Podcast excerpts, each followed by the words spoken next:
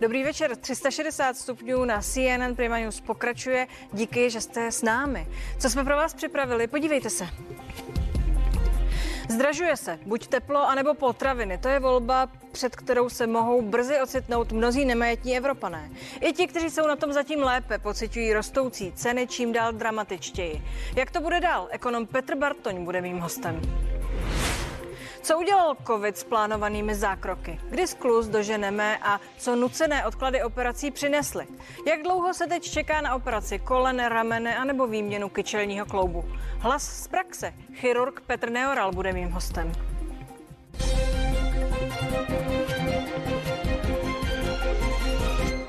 Teplo nebo potraviny. Volba, před kterou se mohou brzy ocitnout mnozí Evropané. Starý kontinent čelí prohlubující se energetické krizi. Evropská komise přitom prohlašuje, že nemá v záloze žádné okamžité řešení. Pračka na nejkratší možný program a nízká teplota vody jako další ze způsobů, jak ušetřit. To všechno jen večer, kdy je elektřina levnější. Taková je realita některých španělských rodin. Dcera si myslí, že jsem posedlá tarify za elektřinu. Dávám si pozor na to, kdy je nejlevnější. Když se zvýší tarif, hned hlásím, že se nesmí zapínat pračka. Ceny atakují maxima napříč Evropou. Pojem energetická chudoba běžný pro rozvojové země zaznívá i z Velké Británie. Tady jde o veřejné zdraví. Důchodci, kteří nebudou mít peníze na topení, budou doma v mrazu, budou nemocní. Představte si, co to může spustit v nemocnicích v kontextu koronavirové pandemie. Napjatá situace hraje do karet Moskvě, která je největším dodavatelem plynu do EU a tlačí na otevření ropovodu Nord Stream 2. Jeho prostřednictvím může Gazprom částečně odstřihnout znepřátelenou Ukrajinu. Můžeme uvažovat o tom, že bychom zvýšili dodávky plynu do Evropy, ale budeme postupovat velmi obezřetně. Plynové a uhelné elektrárny sice zaskakují, ale musí nakupovat emisní povolenky. Přestože jejich ceny jsou rekordní, místo předseda Evropské komise jejich vliv na zdražování odmítá. Daniel Konevka, CNN Prima News. A pozvání přijal Petr Bartoň, hlavní ekonom investiční skupiny Natland. Dobrý večer. Krásný večer. Pane Bartoni, máme za sebou předvolební debaty eh, také o tom, proč se zdražuje, kdo všechno za to může. Jedna z verzí je dovezená inflace, importovaná inflace. Zdražuje se všude. Obstojí tahle verze? Částečně určitě. Na tom začátku eh, to byla určitě přivezená inflace, nikoli skrze ceny energií. My už více než rok sledujeme Eh, celkem zásadní růsty ceny materiálů, eh, které vyplývají právě z těch světových lockdownů. Ne, neoperují doly, eh, není jak co dopravovat mezinárodními cestami. Všechny lodě nyní jsou v Tichém oceánu a dopravují zboží mezi Amerikou a Ázií, protože tam je to teďka nevýhodnější. Takže ten začátek byl, ale obávám se, že ta e, nákladová inflace, ta dovezená, ta se na nás teprve, e, teprve přijde, ta hlavní část. Myslím si, že teďka ze začátku e, toho nárůstu inflace je velká část domácího původu. To, že to dělají ostatní státy, je to následkem lockdownu, kdy lidé nemohli utrácet, neměli kde, takže si naspořili. A najednou, jakmile se otevřeli na léto obchody, no tak eh, se všichni vrhli, snažili se nakoupit, snažili se něco užít eh, a vzhledem k tomu, že ty zásoby nejsou eh, kvůli právě lockdownovým výpadkům, no tak jediné řešení bylo růst cen. Za komunismu se by, by se to bývalo řešilo prodloužením front. Ale dneska fronty nemáme, takže máme vyšší, eh, vyšší ceny. Takže eh, bohužel částečně vláda určitě na tom je vina minimálně tím, že pozbyla veškerou důvěru. V ostatních zemích, kde mají trošku důvěru k té vládě eh, a když řekne nebudou na podzim lockdowny, tak jí to třeba věří a proto se nesnaží předzásobit lidé tolik. U nás to už je spíš jako naopak. Vlastně to, že vláda říká, že žádné lockdowny nebudou, tak podle loňské zkušenosti víme, že to spíš naznačuje právě, že budou a tím pádem potom ta snaha e, nakoupit všechno přes to léto e, je o to vyšší a projevuje se to i na těch cenách. Když se vrátím e, na začátek toho, co jste říkal, inflace. Jak dlouho ještě bude vysoká? Protože vy jste naznačil, že to, co vidíme, ještě není konec, že bude ještě hůř. Ano, ta nákladová vždycky trvá, než se uh, probublá vlastně k těm koncovým spotřebitelům. Uh, jako první začínaly růst ty ceny uh, materiálů a než se z těch materiálů něco vyrobí a potom než se to začne prodávat za tu vyšší cenu té výroby, tak to trvá. Když to ta poptávková inflace, to znamená ta z těch peněz našetřených honem vrhnutých na ten trh, ta se projevuje okamžitě. Čili ta nákladová tady ještě bude a obávám se, že eh, oficiální vládní prognózy, že eh, do roka a do dne příští rok touhle dobou, že se vrátíme eh, do toho inflačního pásma České národní banky, to znamená pod 3% ze současných čtyřech, je absolutně nerealistická. Ta, to, ta inflace tady bude minimálně otázkou let, a vyšších tedy měsíců, eh, než že by nějak měla končit, protože ty příčiny budou dál pokračovat. Eh, světová ekonomika eh, pořád vyrábí pomaleji a pomaleji, nic se tam nezlepšuje, zatímco lidé, to je, těžko se to ekonomovi říká, že mají lidé pořád stejně peněz, protože určitě spousta vašich diváků pociťuje a je mezi těmi postiženými, kteří nyní mají méně, ale bohužel je to tak, eh, vzhledem k, té, k tomu, jak byla plošná ta pomoc, tak se nakonec dostala uh, i k těm, kteří ji tolik nepotřebovali. A bohužel za všechny ty lidi, kteří se teďka dívají na nás a jsou na tom hůře, tak uh, je další spousta lidí, která díky těm přídavkům od vlády je na tom nyní výrazně lépe, než by bývala byla eh, bez toho, bez toho covidu. To je ta ohromná nespravedlnost eh, vládních těch eh, plošních výdajů. Ekonomové vždycky tvrdili, pojďme ke Kurzarbeitu, který je aspoň adresnější, ale ne, vláda prostě dělá víc než rok plošné dávky a tato nespravedlnost je jejím následkem. Takže i díky tomu ta inflace tady bude eh, minimálně na léta. Samozřejmě Česká národní banka dělá všechno, co může, eh, bude zvyšovat úrokové sazby o 106 a je možné, že se jí to podaří skrotit. Nicméně ten eh, teďka v první řadě jde o zabrždění toho nárůstu. Jestli se vrátíme skutečně pod ta 3%, to bude skutečně asi běh na dlouhou trať. Do konce roku má zdražovat energie, pečivo, těstoviny. Eh, co dál? Kdo si eh, co koupí? Připomeňme, že někteří lidé v naší zemi mají důchod 9 tisíc korun. Tedy eh, co všechno dál máme očekávat, že se bude zdražovat? Co si ještě koupí ti, kteří mají tenhle důchod? Tak eh, těstoviny, těstoviny bych výmul, eh, zase se vrátím k tomu, eh, o, ty, o, o, o tě cenách těstovin rozhodne, jestli budou další lockdowny. Těstoviny jsou klasická potravina, která se okamžitě skupuje, podobně jako toaletní papír, kdykoliv je vyhlášen další lockdown, protože to je nějaká, nějaký prostředek na zabezpečení, který vždycky můžete doma použít, když se zavřou obchody. Eh, takže otázka cen těstovin a jejich případného vyletění je skutečně otázka lockdownu. Nicméně, co se týče těch potravin, eh, tam si můžeme rozdělit a vlastně diváci si můžou sami říct, eh, nakolik je v té potravině, kterou budou kupovat, obsažená energie. To znamená, prošla ta potravina tepelnou úpravou, typicky rohlíky, které jste zmiňovali. My máme představu, že rohlík je vlastně hlavně těsto, to znamená obilí, eh, možná nějaké, nějaké, nějaké droždí a podobně, eh, ale rohlík, když se na ní podíváte, tak jako velká část toho rohlíku jsou právě energie na to, na to upečení, na dopravu rohlíku, na distribuci a podobně. To znamená, čím víc je té energie, která je skutečně nyní nejpalčivějším problémem a tím primárním, co bude určovat ceny a růst, růst cen, eh, tak eh, pokud čím víc bude v té potravině energie, tím bude dražší. To znamená klasicky sekaná, když si koupíte uh, už hotovou, nebo že přímo, přímo už teplou, tak ta určitě stoupne víc než čistě jenom rozemleté maso. Čili všechno, a nejenom v potravinách, ale všechno, čím víc je v tom výrobku energie, tím rychleji se to bude projevovat ve zvyšování cen, protože tam skutečně eh, těm obchodníkům nezbude nic jiného, než eh, zobrazit. Rozumím, rozumím. Tedy každý si to spočítáme. Součást té hry jsou vyhlídky. Žádná ze stran, snad vyjma ČSSD, která eh, chce zvyšovat daně bohatým, neříká, budeme zvyšovat daně. Všechny chtějí přidávat důchodcům, podpořit mladé rodiny. V podstatě nikdo nepřišel s řešením právě pro to, eh, co teď žijeme, pro tu drahotu. Řekněte mi, může tuhle situaci jakkoliv eh, řešit vláda, anebo ji může zkrátka jen kontrolovat a nějakým způsobem účelně krotit?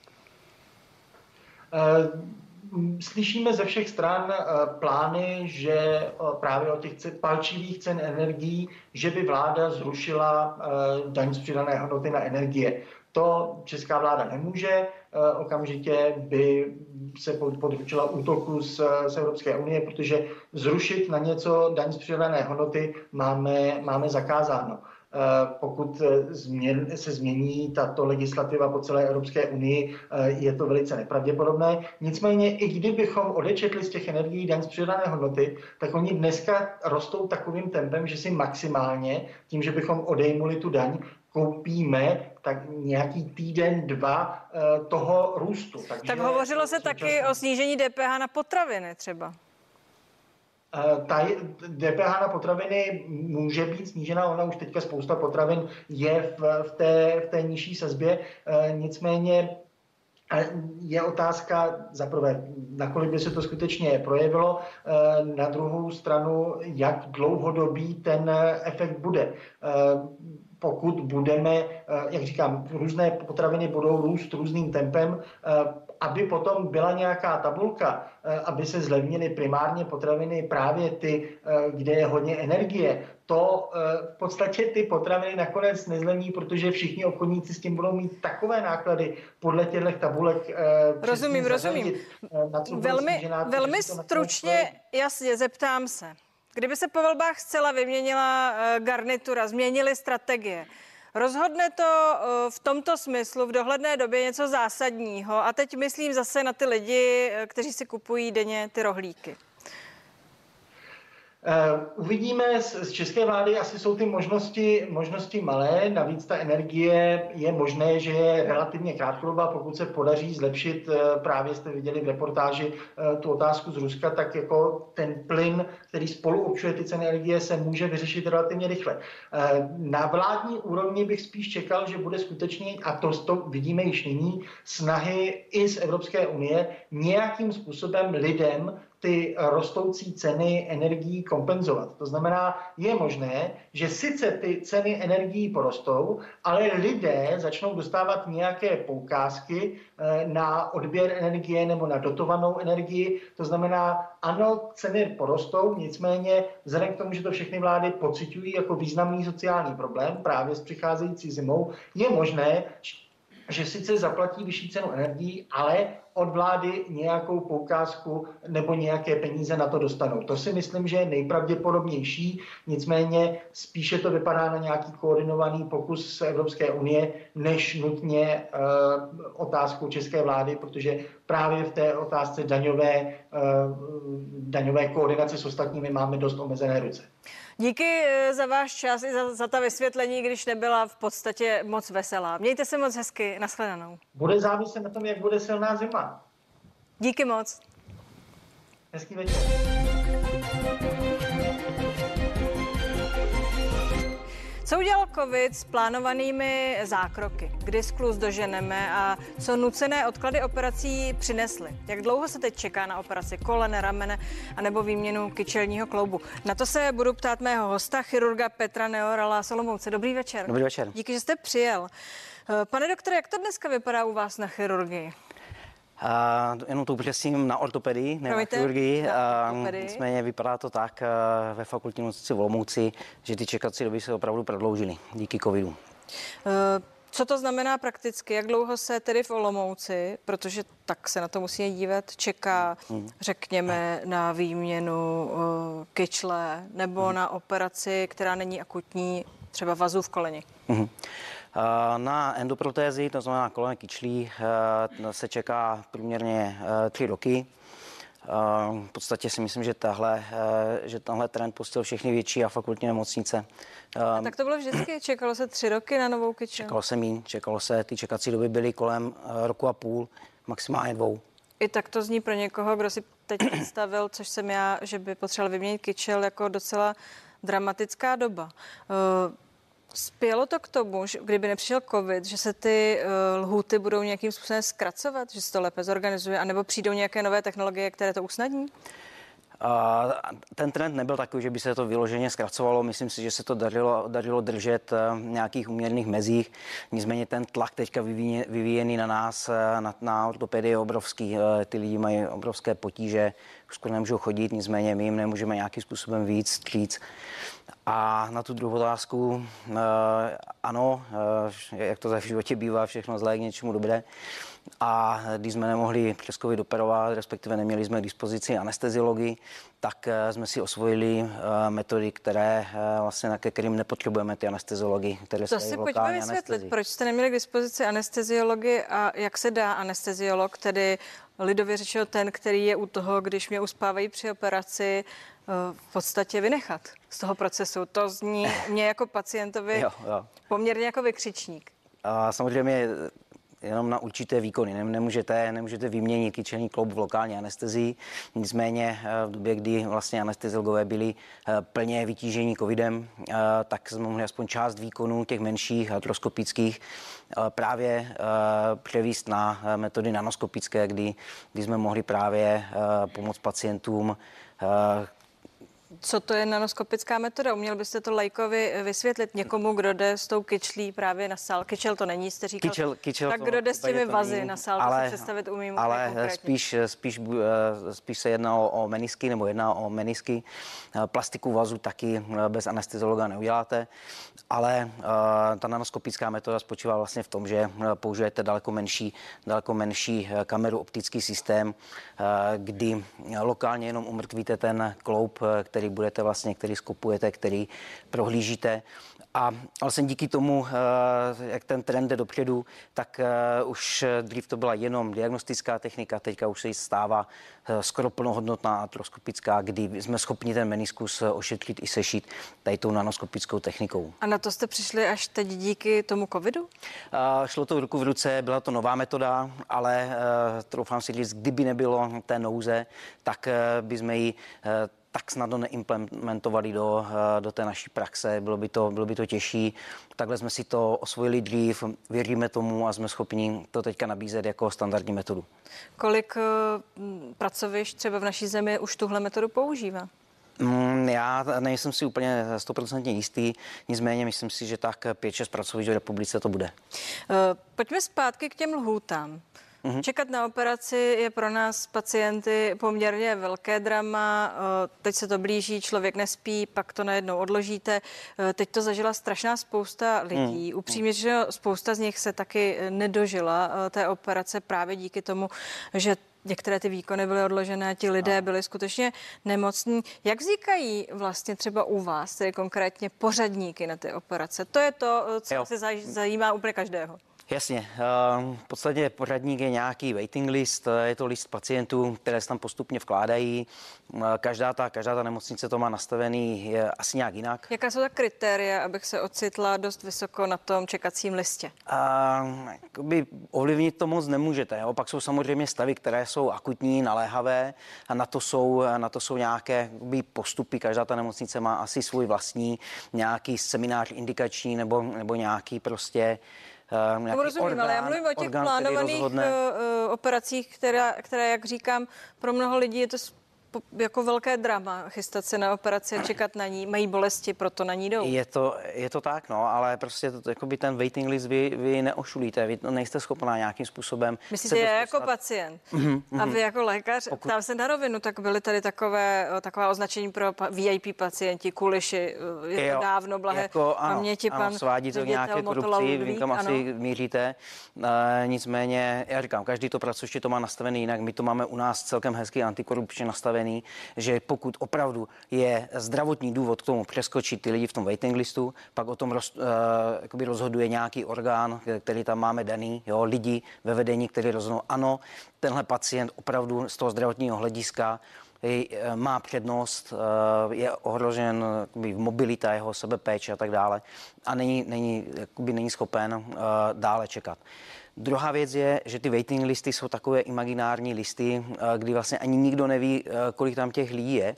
V tom smyslu, že Vemte si, že eh, dva, tři roky tam jste vložený a ty lidi, oni taky třeba jdou na čtyři nemocnice a všude se vloží do toho waiting listu. Pak ho někde odoperujou a to není centrální waiting list. Jo, takže my máme třeba v našem waiting listu 30% lidí, které třeba už jsou mrtví, jsou odoperovaní jinde a nebo už operace ani nechcou, anebo z jiných zdravotních důvodů eh, podstoupit nemůžou. Předpokládám, že právě tím waiting listem, jak říkáte, tedy tím seznamem těch čekatelů eh, zásadně zamíchal COVID. To ano. Eh, když se vrátím k tomu covidu, vy jste tady vlastně ho z jistého úhlu pohledu pochválil, protože jste dokázali aplikovat tuhle tu metodu, kdy můžete no. některé operace provádět bez anesteziologa za pomocí uh, téhle mašinky. Ještě v něčem byl, uh, řekněme, covid nebo ten, ta odstávka ve vašem oboru dobrá? Upřímně. Mm, to si nemyslím, to si nemyslím. Uh, takhle, uh, asi to rozdělilo uh, ty nůžky, uh, co se týče uh, privátní a státních nemocnic, jo, kdy ty privátní uh, jeli a státní nejeli. Jo, takže během covidu uh, vlastně uh, měli daleko uh, lepší výchozí pozici ty, uh, ty, privátní, ty privátní pracoviště. A vrátí se podle vás ti pacienti z těch privátních pracovišť do těch nemocnic do budoucna? To ukáže čas, záleží, jak jsou ty privátní pracoviště kvalitní, jestli tam byli spokojení nebo ne. Ehm, záleží typ od výkonu, ne každý výkon můžete eh, provádět eh, v privátním zařízení. Jsou složitější eh, výkony, kde potřebujete mít za sebou komplement, jako je jednotka, jednotka intenzivní péče a, a, a tak dále. Takže jsou výkony, které jdou odoperovat v privátní praxi a jsou výkony, které nelze. Řada operací, které jsme tady zmínili jen jednoduše, jako výměna kyčle, vazy v koleni, rameno, to je váš obor, už se dnes operují úplně jinak kdysi to bylo skutečně uh, taková řezničina. Teď se spousta věcí uh, postupně dala řešit laparoskopicky, jak říkáte, tedy bez toho, že se řeže a vstupuje se. Endoskopicky. Mhm. Endoskopicky. Co se, co se zásadně změnilo v těch operacích, kterými se vy jako ortoped zabýváte? No, popsala jste to přesně. Eh, dřív ty výkony byly otevřené, eh, dneska používáme v podstatě skoro výhradně, pokud teda nebavím o těch eh, totálních endoprotézách, tak výhradně používáme tady ty endoskopické, v tom případě artroskopické, protože jsme v kloubu, takže artroskopické techniky, takže jsme schopni adekvátně a možná i lépe ošetřit to, co se dřív dělalo otevřenou metodou, tak nyní mini-invazivní pouze z dvou, tří malých vpichů centimetrových. Dobrá, a co to znamená eh, pro ten pohyb toho pacienta? Protože ve vašem oboru jde o ten pohyb, o rozsah toho pohybu. Ano. Mění se eh, pro toho, kdo přijde k vám s ramenem, které by se dříve tedy složitě řezalo a byla by to hmm. úplně super těžká operace a dosáhlo by se nějakého výsledku. Posunulo se to i v tomto smyslu? Posunulo, protože tím, že je menší zákrok, eh, menší řez, eh, jste daleko šetrnější k měkkým tkáním, tak i ta rehabilitace a ten následný, eh, ten, by ta následná rekonvalescence je daleko rychlejší. Nebo dá se říct, že se zkrátila o polovinu. Dokážete pomoct i lidem, kterým byste dřív právě tou bez té laparoskopie třeba nebo endoskopie, jak říkáte, endoskopie. pomoc neuměli, nemohli? Myslím si, že ano. Jsou určitě, jsou určitě metody, které, které nyní máme k dispozici, a, ale to obecně říct o lékařství, jo, o medicíně jako takové, nebo že jsme schopni daleko, daleko více diagnostikovat s tím, jak se zlepšuje kvalita magnetických rezonancí, tak i diagnostika se zlepšuje. Máme k dispozici právě tady ty různé jiné endoskopické techniky, takže eh, zkvalitnila se, zkvalitnila se diagnostika, tím pádem pochopitelně ruku v ruce se zkvalitnila i uh, ta léčba. Dá se mluvit o nějakých trendech ve vašem oboru?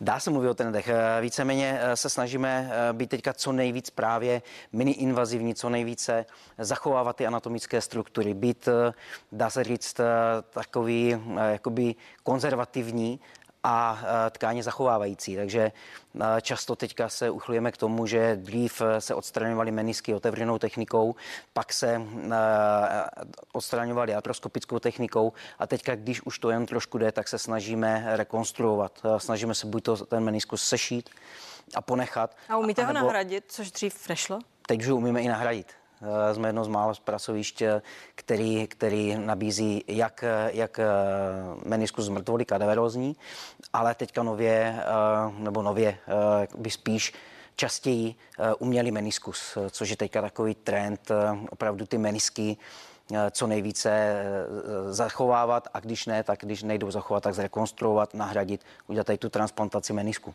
Vy jste respektovaným specialistou na ramena. Máte i údajně svou vlastní techniku, kterou představujete na kongresech a uh, jste jí patříte díky ní mezi špičky v oboru. Co to je za techniku? Uměl byste mi vysvětlit vůbec, jak se operuje rameno? V čem je ten vtip? Vtip je v tom, že v podstatě není to moje technika, je to technika, kterou jsme dělali první v republice a jednoznačně jich mám asi nejvíc teďka toho času. Je to technika, kdy se, kdy se nahrazuje vlastně svaly manžeta rotátoru, které už nejsou funkční, nejsme schopni je zpátky přišít, zachránit, tak místo nich tam vlastně implementujeme. Technická otázka manžeta rotátoru, možná si ne každý dovede představit, co, jak mě omezuje v to, pohybu manžeta to jsou manžeta rotátoru, eh, to je 5-6 svalů eh, menších v ramenním kloubu, které jsou právě zodpovědný uh, na, za rotace a v podstatě elevaci té paže. Jo? Takže bez manžety rotátoru nejste schopna uh, se učesat, najít se. To znamená, to je to, co odchází, když to začíná člověka bolet. To znamená, vy to umíte nahradit. Tak, tak my umíme udělat to, že vlastně ne, už tuhle, tyhle svaly, které už jsou nefunkční, Eh, nahradíme, eh, nahradíme taková prasečí kůže, která se tam místo toho eh, implementuje, tím pádem zlepšíme tu biomechaniku kloubu a jiné svaly díky tady téhle, díky téhle záplatě jsou schopni převzít funkci té manžety rotátoru a jsme schopni vrátit pohyb do toho ramenního kloubu. Pane doktore, jak vidíte eh, zdravotnictví po covidu? Eh, popsal jste situaci, eh, máte čekací listy, asi operujete pořád teď, ale řekněte mi, kdy se to vrátí do nějakého normálu a co by ten normál ideálně měl znamenat pro vás a pro ty pacienty? Hmm. Uh, my teda v normálu ještě nejsme, my furt jedeme na redukovaný počet sálů, jo, jedeme tak na 50%, takže pořád vlastně do těch waiting listů přibývají. A to je stále v důsledku COVID. Paradoxně. Uh, něco, je, něco je COVID, něco je personální, uh, personální chyby, nebo dá se říct uh, nedostatek personálu, uh-huh. jo, právě těch anesteziologů u nás ve fakultní nemocnici. A uh, ideální stav, ideální stav by bylo prostě Eh, neomezený počet sálů, anesteziologů, aby jsme všem lidem pomohli. To by byl ideální stav, tam se asi nepřibližujeme. Nicméně, kdy si myslíte, že se to vrátí do té předcovidové doby, řekněme to nastavení těch nemocnic, ty čekací lhuty. Je vůbec možné to dohnat, protože uh, četla jsem, že třeba šéf Pražské všeobecné fakultní nemocnice David Feltl v Dubnu řekl, že to prostě nelze dorovnat, že je potřeba si říct nahlas, že spousta lidí si té péče nedožili a ten moment už nemáte co kde dohánět. Hmm, hmm. A už to nikdy nebude stejné před covidem. Jo, už, už jenom to, že daleko, daleko větší sílu mají ty, uh, ty privátní praxe. Myslím si, že opravdu se trošičku na to zdravotnictví teďka rozdělí na dva tábory. A uh, toto, myslím si, ty, tu ztrátu, co, co máme momentálně uh, v té endoprotetice, tak opravdu nejsme schopni. No. Renomé, to je klíčové slovo pro každého lékaře. Vy jste si vybudoval víc než slušné renomé. Uh, vím, že jste operoval řadu slavných lidí, dokonce já jsem velký fanoušek Terminátora, pana Vémoli, i toho jste operoval, spoustu profesionálních fotbalistů, hokejistů. E, stačí to mít tuhle klientelu a už to renomé máte, nebo kdy už přijdete do fáze, že se na vás právě tihle slavní lidé obracejí? A je to jak ve vším, jak právě ti sportovci to mají v životě. Potřebujete i trošku štěstí, jo, musí to být všechno v ruku v ruce, musíte být samozřejmě kvalitní, lidi vás musí mít rádi a musíte, musíte samozřejmě toho času věnovat na samostudiu a, a stalo mi to hodně úsilí, hodně sil, abych se dostal na tu pozici v tom No věku. takže jste tam, že když A- se jede s ramenem, tak za Neoralem do Olomouce, tak to je to, je to, to, je to renomé. Za to určitě to, Zní to platíte, krásně, nevím, jestli to opravdu je, ale kdyby to tak bylo, tak je to nádherný. za to určitě platíte určitě nějakou cenu, ani se o ní tady nebudeme šířit. Já se nemůžu jako lékaře eh, nezeptat na to, eh, co sledujeme teď všichni. Sledujeme zdravotní stav eh, pana prezidenta, o němž nevíme nic, všichni o něm hovoří. Je to vlastně taková v podstatě eh, napínavá, lidsky komplikovaná situace. Jak rezonuje eh, mezi lékaři? A jak rezonuje to? eh, Dva úhly pohledu bych řekl.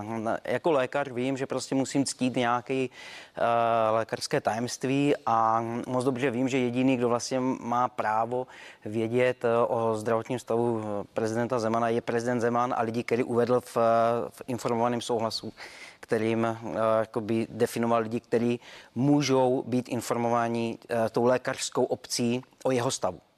Tomu rozumím. Jako člověk, jako, jako občan České republiky si myslím, že eh, máme právo eh, vědět eh, pravdivý stav, eh, aspoň třeba eh, nějaký zevrubný, nemusí to být úplně nějaká širokosáhlá zpráva, ale myslím si, že kancelář prezidenta by měla, by měla si nějakým způsobem vyžádat tyhle informace a měla by, měla by eh, občany České republiky pravdivě informovat. Pokud odhledneme od eh, faktického stavu, od lékařského tajemství, existuje nějaká otázka, která by byla obecná, ale zároveň by eh, naznačila, v jaké situaci pan prezident je, která by se měla eh, kanceláři Hradu v tuto chvíli položit? Bez ohledu na to, eh, že nechceme znát počet krevních destiček ani onemocnění. Rozumíte, mi, Ta co se ptám? otázka je strašně jednoduchá. Je schopen vykonávat svoji fun- funkci nebo ne? A pokud ne, eh, měl by buď to rezignovat, nebo měl by poslanecká sněmovna zasednout se senátem a měla by odvolat prezidenta a tahle zem potřebuje eh, kvalitního zdravého prezidenta. Díky, že jste odpověděli na tuto otázku. Asi se shodneme, že je někdy lépe operovat eh, rameno, než přijít do televize na rozhovor. jo, děkuju. Děkuji vám, pane doktore, že jste tu Děkuju. byl. No a to je tento týden z 360 stupňů vše. V pondělí uh, bude na mém místě Michal Půr, ale my se uvidíme o víkendu, protože jdeme volit. Všichni budeme volit a budeme volit, protože volit je prima a budete volit, doufám, i s námi. Sledujte uh, i zítra, i pozítří a stále CNN Prima News. Budu se těšit na viděnou.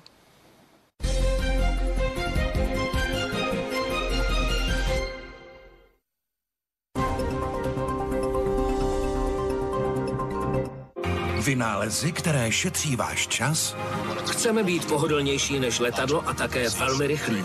pomohou vám.